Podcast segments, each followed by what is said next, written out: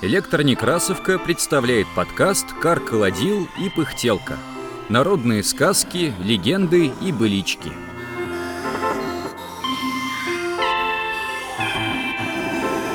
Знахарь. Читает Михаил Бордуновский.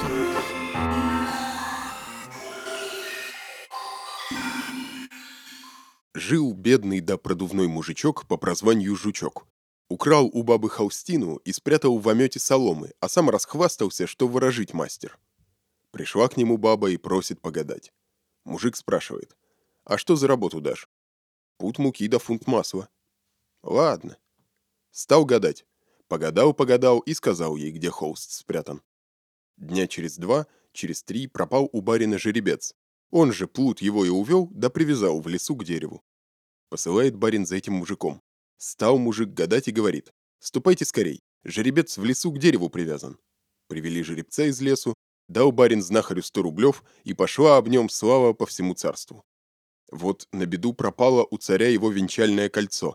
Искать-искать нет нигде. Послал царь за знахарем, чтобы как можно скорее во дворец его привезли. Взяли его, посадили в повозку и привезли к царю. «Вот когда попал-то», — думает мужик, — «как мне узнать, где девалось кольцо?» Ну, как царь опалится, да туда зашлет, куда Макар и телят не гонял. «Здравствуй, мужичок», — говорит царь. «Поворожи ко мне. Отгадаешь — деньгами награжу, а коли нет, то мой меч — твоя голова с плеч». Тотчас приказал отвести знахарю особую комнату. Пускай да целую ночь ворожит, чтоб к утру ответ был готов. Знахарь сидит в той комнате да думает. Какой ответ дам я царю?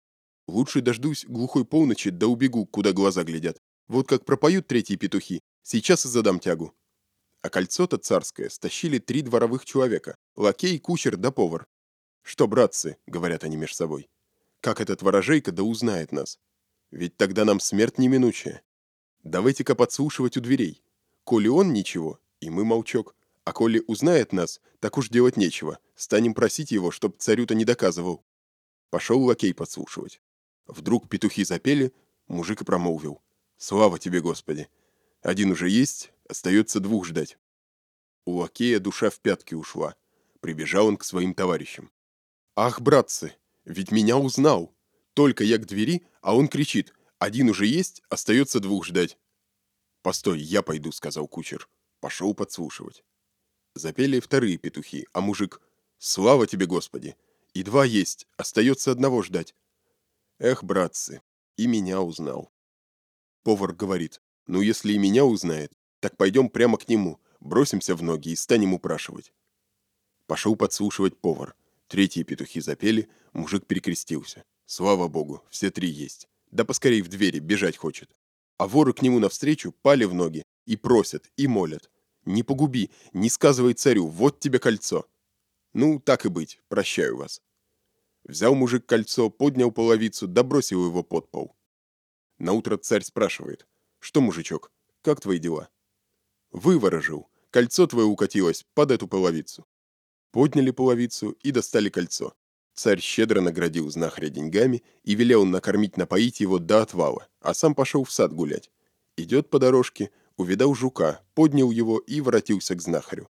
«Ну, коли ты знахарь, так узнай, что у меня в руке». Мужик испугался и говорит сам себе. «Что, попался жучок царю в руки?» «Так-так, твоя правда», — сказал царь. Еще больше его наградил и с честью домой отпустил.